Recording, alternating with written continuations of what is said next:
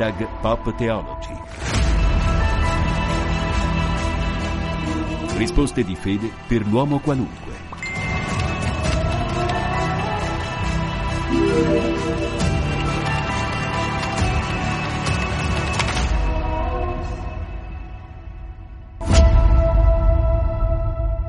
Da Federico Piana auguri davvero di buon Natale a tutti i radioascoltatori della trasmissione Hashtag Pop Theology, lo sapete la trasmissione che risponde alle vostre domande di fede, alle vostre domande di senso. Anche in questi giorni di festa potete inviare i vostri Whatsapp, continuate a farlo al 335 12 43 722, ma per molti che vogliono scrivere di più c'è anche la mail rv che sta per Radio Vaticana Italia chiocciola spc.va e io torno a salutare Don Marco Pascarella, presbitero dell'Arcidiocesi di Capua, docente di teologia dogmatica ed e anche dottore in ecclesiologia.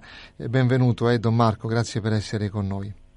Grazie, buongiorno e buon Natale a tutti. Grazie davvero a Don Marco Pascarella. Allora, Don Marco, anche in queste giornate di festa noi continuiamo a riflettere un po' sulla scia di eh, Natale e soprattutto anche sul fatto che eh, bisogna essere attenti a delle parole chiave che noi abbiamo dall'inizio di questa tua avventura in questa trasmissione, abbiamo, come dire, numerato. Siamo arrivati alla quarta.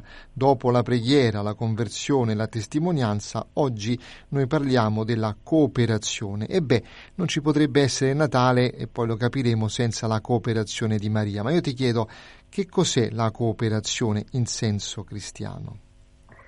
Il Natale che stiamo celebrando ci offre l'opportunità per riflettere sul tema della cooperazione. E in realtà mi piacerebbe prendere spunto proprio dalla seconda lettura di oggi, ehm, quando il riferimento della lettera agli ebrei rimanda a, a, alla alla storia della salvezza, all'intervento di Dio eh, nella storia della salvezza. Dice l'autore della lettera agli ebrei, Dio molte volte in diversi modi per mezzo dei profeti ha parlato ai padri e in questi giorni ha parlato per mezzo del figlio. Quindi vediamo che la cooperazione è una costante che eh, Suscita all'interno della dinamica della salvezza e che ancora oggi per noi eh, questo eh, è vero, rappresenta un fattore rilevante anche nella della Chiesa, in cui tutti sono chiamati a cooperare alla missione del Cristo, che è l'annuncio del regno evidentemente. Cooperare in che modo? Ecco, quali possono essere i eh, caratteri della cooperazione? Io direi meglio radiofonicamente, anche giornalisticamente, l'identikit, scusami questo termine poco teologico della cooperazione, ma per capirci, Don Marco, ecco. Sì, eh, la cooperazione eh, richiama innanzitutto il nostro essere appartenenti a un popolo che è la Chiesa.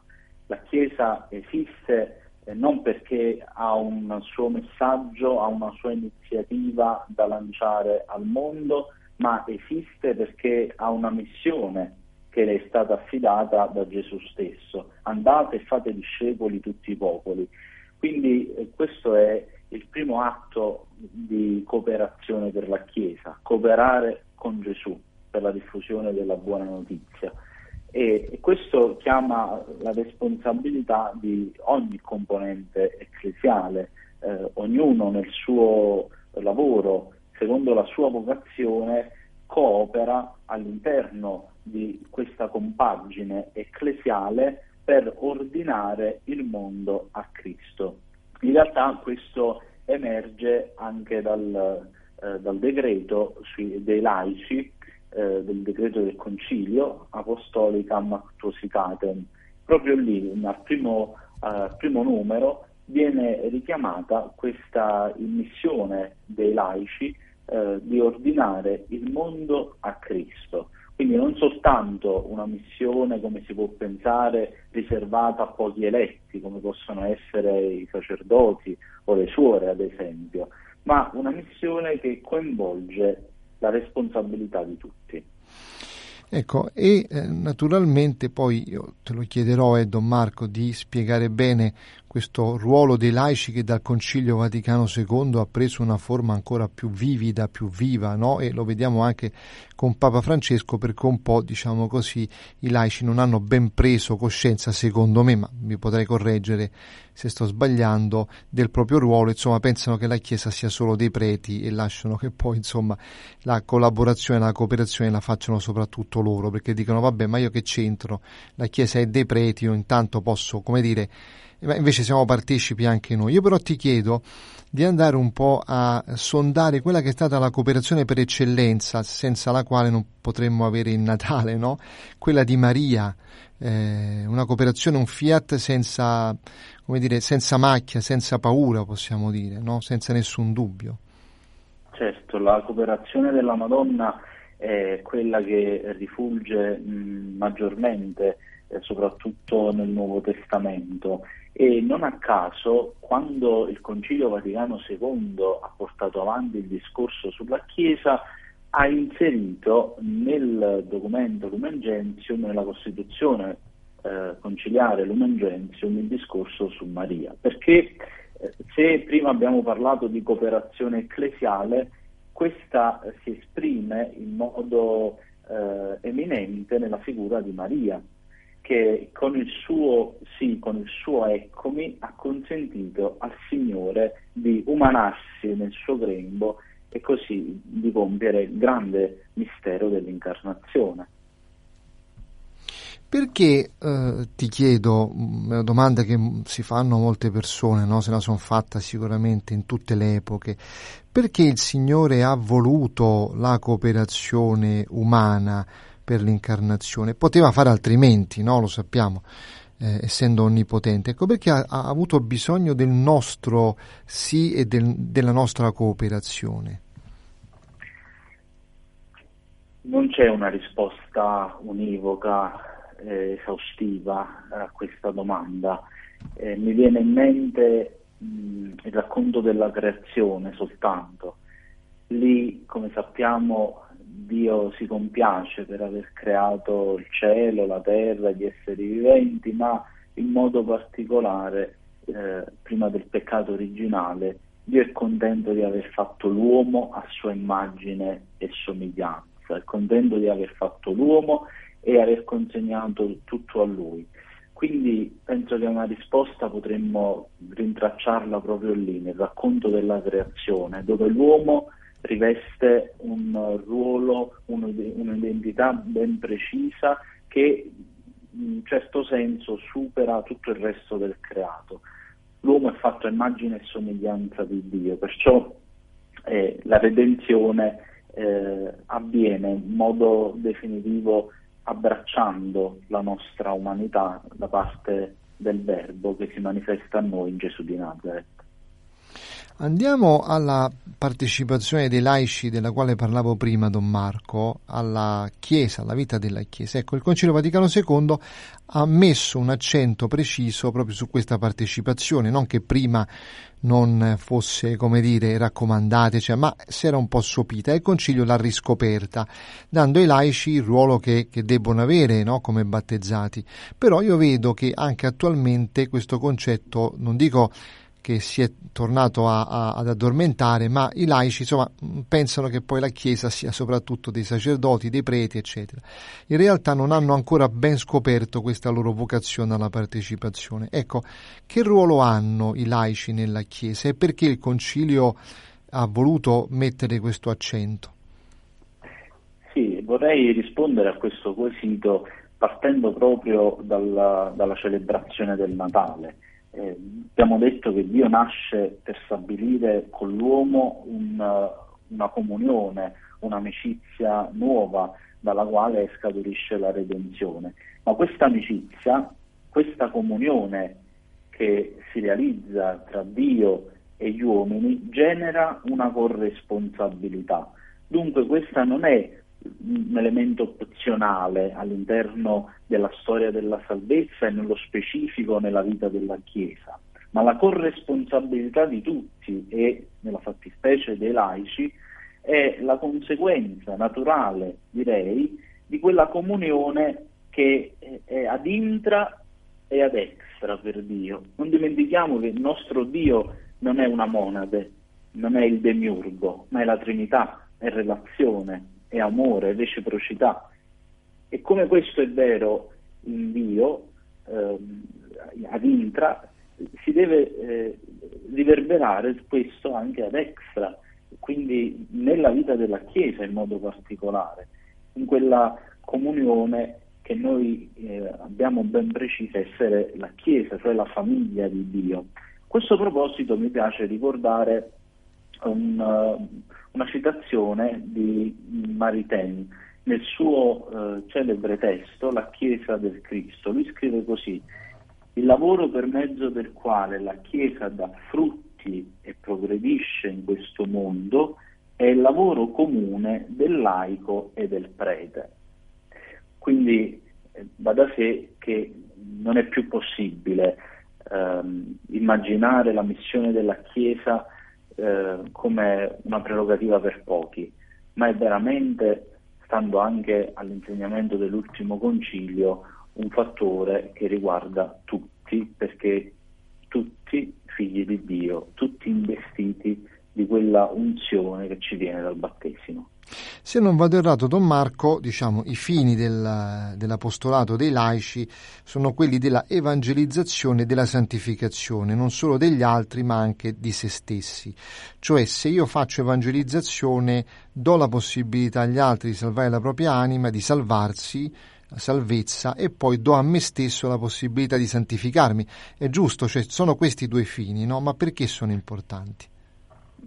Certamente il fine della Chiesa è la santità e la santità significa una relazione, una comunione viva, efficace, completa con Dio. E questo si realizza in modo particolare mh, nella, mh, nella, missione che il Signore affida a ciascuno di noi. Eh, quindi per quanto concerne i laici, eh, sicuramente il, l'impegno deve essere quello di ricercare questa santità nella vita ordinaria, nella vita di tutti i giorni, in quelle occupazioni che vanno dalla famiglia al lavoro, dal lavoro alla, all'impegno parrocchiale, ad esempio. Tutto ciò concerne non solo alla santificazione personale, ma anche alla santificazione comunitaria. Anche qui le due cose non possono essere lette in modo staccato, ma diventiamo santi a partire dal nostro eh, appartenere alla Chiesa.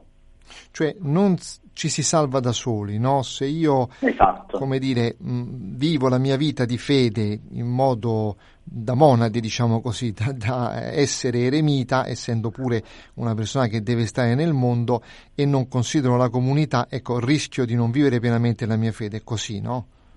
Infatti dalla Chiesa noi riceviamo tutti gli strumenti che ci santificano, pensiamo ai sacramenti ad esempio, ma è nella Chiesa che abbiamo conosciuto il Signore, è grazie alla Chiesa che possiamo penetrare il messaggio di Gesù, approfondirlo e così andare verso il mondo come ehm, delle cellule ecclesiali che si muovono sempre mantenendo quella comunione con il resto del corpo. Eh, secondo anche l'Apostolicam Actuositatem ci deve essere anche l'elemento della carità all'interno eh, di tutto quello che abbiamo detto, no? la dimensione caritativa non deve mancare. Perché? La carità, eh, direbbe San Paolo, ehm, quella, quella, virtù eh, cardine per, per ogni cristiano. Certamente eh, è importante la fede, certamente è importante la speranza, ma la carità è veramente la sintesi di tutto, è veramente mh, la prova di essere in comunione con Dio e di stare a operare con Lui e per Lui.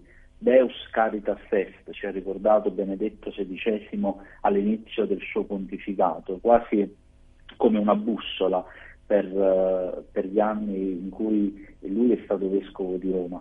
Quindi direi che la carità mm, certamente deve eh, rappresentare, rappresenta um, l'elemento centrale per la Chiesa e anche per il servizio che ciascuno offre all'interno di essa. Tu prima l'hai accennato, hai toccato il tema dei campi di azione che sono infiniti dei laici, no? dove vivono, dove stanno, tantissime sono le situazioni e le più disparate. Eh, però il Concilio Vaticano II mette anche all'interno eh, diciamo, di questo elenco giovani, eh, famiglia, comunità ecclesiali che sono le prime insomma, a dover essere eh, come dire, evangelizzate no? in questo momento storico particolare dove si è perso un po' anche eh, l'idea concreta de- della fede anche in molte comunità, si è un po' sbarrita la strada, ma c'è anche una cosa che, che mi par- colpisce particolarmente, Don Marco. Eh, il Concilio Vaticano II mette come, dire, come, campo di azione l'ordine nazionale e internazionale e qui mi viene in mente anche eh, tutto il bene che possiamo fare all'interno diciamo così, degli stati, cioè quel bene sovranazionale no, degli stati che possono fare anche loro la loro parte no, in qualche modo. Si è persa un po' questa dimensione sociale, diciamo, anche politica. No? Eh, invece noi dobbiamo essere terreno fertile anche lì, nelle istituzioni. Sicuramente. Eh, con Paolo VI questo discorso che tu citavi eh, ha avuto molto, molta, molta, forza, eh, è stato ripreso con molta convinzione dalla Chiesa Cattolica. Eh, il bene di uno Stato non è visto eh, oggi soprattutto come un bene esclusivo, come una realtà chiusa in se stessa, ma eh, oggi quando si parla del benessere di uno Stato eh, certamente deve essere anche questo interpretato in connessione con un mondo che è più grande di uno Stato stesso e quindi pensiamo alla nostra Europa, ad esempio, eh, la carità, il bene, l'emancipazione deve avere presente dei sistemi che superano i confini di uno Stato e abbracciano altri mondi. Eh, tornando invece sulle questioni ecclesiali, Don Marco, ti faccio una domanda che riguarda te da vicino perché sei parroco. Ecco, tante volte questo elemento di collaborazione manca all'interno delle parrocchie, delle piccole comunità ecclesiali che poi sono il tessuto, come dire, principale della Chiesa, no? Magari eh, ci sono delle divisioni tra parroco e, e, e fedeli, eh, molti parroci sono oberati da tanto tante cose da fare, tanto lavoro e magari non hanno tempo di stare lì a questionare, eccetera. Cioè si creano delle divisioni, come spesso ha detto Papa Francesco, anche per il chiacchiericcio. Ecco, come poter collaborare bene tra parroco e laici. Ecco, mm, si, si è discusso anche di questo tante volte, insomma, però come esperienza diretta, no? quali sono le migliori forme di collaborazione per evitare anche divisioni, contrapposizioni che possono anche nascere, no? Io direi che il primo passo da fare è quello di, di scoprirci tutti legati a un centro che ci mantiene uniti e questo centro è Gesù. Quindi coltivare la preghiera personale e comunitaria, questo è un elemento fondamentale per garantire eh, il giusto andamento della vita di una parrocchia. E, quindi mh, mm, vorrei aggiungere anche questo, che a volte nelle nostre comunità c'è il rischio di, di chiudersi, di procedere eh, con condivisioni magari che trovano pure degli alibi, delle giustificazioni. In realtà eh, questo non è mai ammissibile all'interno della vita della Chiesa. Quindi direi che accanto all'aspetto spirituale c'è bisogno anche di formazione il grande limite eh, è che rischiamo di avere comunità non formate per l'annuncio del Vangelo, per essere comunità. Invece non si improvvisa l'essere Chiesa. L'essere Chiesa è uno stile di vita che procede sì dall'ascolto della parola di Dio, dalla ricezione dei sacramenti, ma accanto a questo c'è bisogno di assicurare anche un'adeguata formazione. Ecco, la formazione è interessante, no, Don Marco? Si fa in molte realtà ecclesiali, in altre purtroppo non si fa e bisogna puntare soprattutto ai giovani, no, mi permetto di dire, perché sono eh, i protagonisti, dovrebbero essere i protagonisti anche della vita ecclesiale. Formazione che dovrebbe partire da lì. Sicuramente, e purtroppo oggi la società è cambiata, non sempre i giovani abitano la parrocchia a meno che non ci siano strutture come gli oratori, ad esempio, dove può esserci una tradizione affermata e quindi il giovane trova anche il suo spazio all'interno della comunità ecclesiale, ma proprio per questo vorrei anche, eh, mi permetto di intravedere um, questo, cioè recuperare eh, la relazione, la reciprocità tra Chiesa e le altre agenzie educative. La Chiesa esiste insieme alla famiglia, la Chiesa esiste insieme alla scuola, quindi se si stabilisce una, eh, una reciprocità, una, un dialogo, una progettualità anche insieme alle altre agenzie educative, questo fa sì che la Chiesa possa incontrare il mondo e viceversa. E in, questo, in questa circolarità certamente bisognerebbe dare ai giovani una precedenza che eh, che spetta loro. Ecco che poi dobbiamo dire, Don Marco, una eh, Chiesa sana fa una società sana, che, che, se ne dica anche se si è di altre religioni, no? comunque crea un tessuto sa- sano a prescindere e questo molto spesso non si ricorda, eh, Don Marco, penso che sia così, no? Esatto, mm, essere Chiesa implica mm, svariati fattori, spesso mm, c'è il rischio di intendere la Chiesa con la mera partecipazione ai riti liturgici e basta. In realtà il rito liturgico, pensiamo alla celebrazione dell'Eucaristia, il momento in cui la Chiesa si raduna per un momento di, eh, di preghiera, di formazione alla parola di Dio che ci viene trasmessa anche mediante l'omelia, riceviamo il sacramento dell'Eucaristia, che è il compendio di tutta la fede cristiana, ma questo mh, deve poi tradursi in uno stile di vita che comincia fuori dalla Chiesa, laddove i cristiani come membra vive del Cristo eh, direi cristificati dalla grazia dei sacramenti, incontrano il mondo e lì sono chiamati ad essere luce e sale, come ci dice il Vangelo. E a proposito di questo, riprendendo appunto il decreto sull'apostolato dei laici, Apostolicam Actuasitatem, eh, c'è scritto proprio una cosa che insomma ormai è diventata il nostro modus operandi anche ecclesiale, cioè quello di cooperare con eh, i membri di altre religioni e, e insomma praticare anche l'ecumenismo. Ecco, questo eh, all'epoca fu diciamo una, una, grande novità, adesso è diventato come dire una sorta di eh, nostro modus operandi, di, anzi direi meglio nostro modus vivendi, però dobbiamo ancora spingere su questo tasto. E, ecumenismo e dialogo interreligioso sono due eh, gambe fondamentali per noi, no? anche in quest'ottica certo, della cooperazione. Da, da, certo, dal Concilio Vaticano II in poi eh, questi temi hanno ricevuto un impulso notevole, eh, imparare a dialogare con gli altri eh, appartenenti ad altre religioni, quindi superando il concetto antico di tolleranza religiosa, sposando quello di libertà religiosa e poi in modo particolare il discorso inerente all'ecumenismo. Il Concilio Vaticano II ha, nella sua sapienza detto che la Chiesa di Cristo sussiste nella Chiesa cattolica, che significa eh, certamente che la Chiesa cattolica è la Chiesa di Cristo, ma vi sono elementi di ecclesialità anche nelle altre confessioni. Dunque, se questo è vero, allora non possiamo non intraprendere con i fratelli separati un dialogo eh, fruttuoso che eh, si porta avanti non soltanto con il rispetto formale, ma anche con una sincera ricerca del bene, del vero che ci accomuna. Io ti vorrei chiedere, abbiamo parlato diciamo, delle opportunità della cooperazione, ma esistono dei limiti da non superare per evitare che la cooperazione diventi qualcos'altro, cioè gli eccessi della cooperazione, o non ci sono, Don Marco?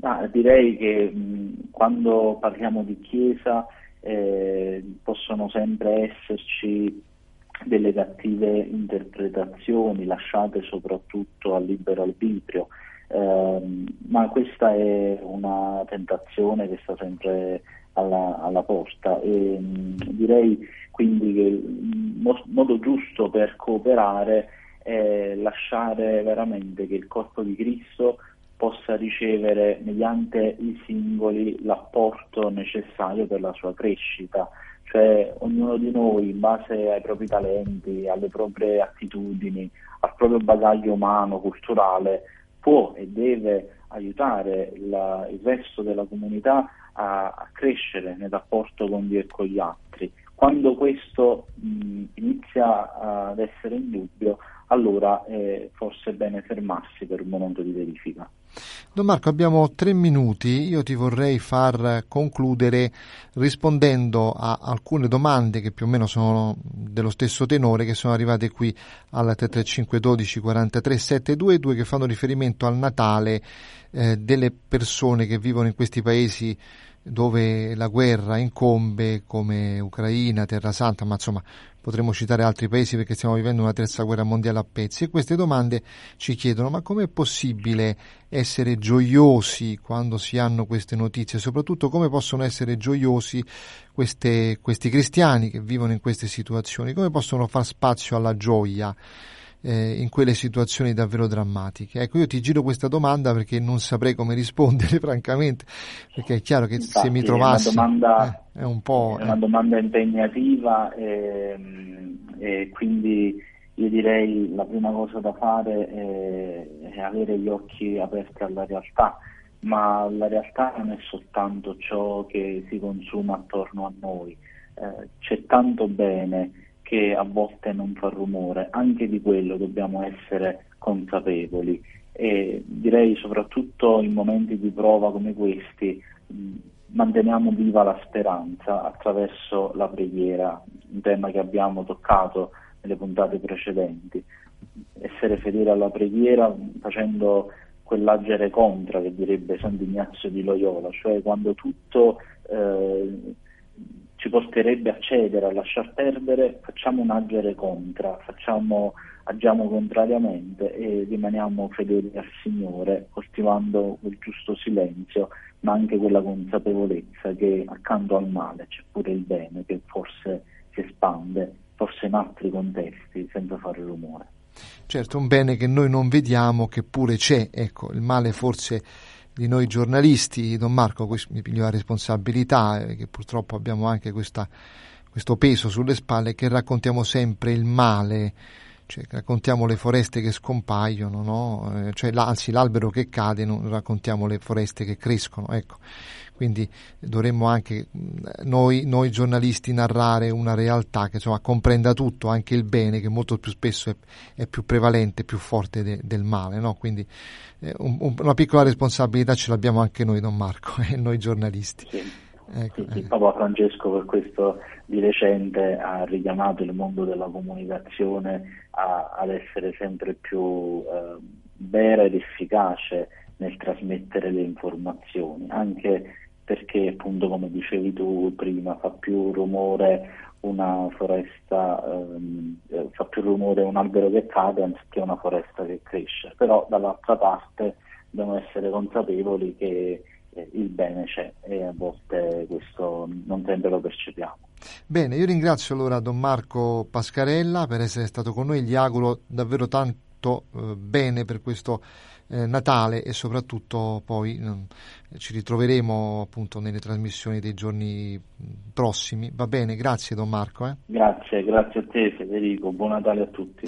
Grazie a Don Marco Pascarella, noi ci diamo appuntamento a domani e intanto vi ricordo la possibilità di mandare ancora i vostri Whatsapp 335 12 43 722 da Federico Piana, ancora davvero di cuore, buon Natale.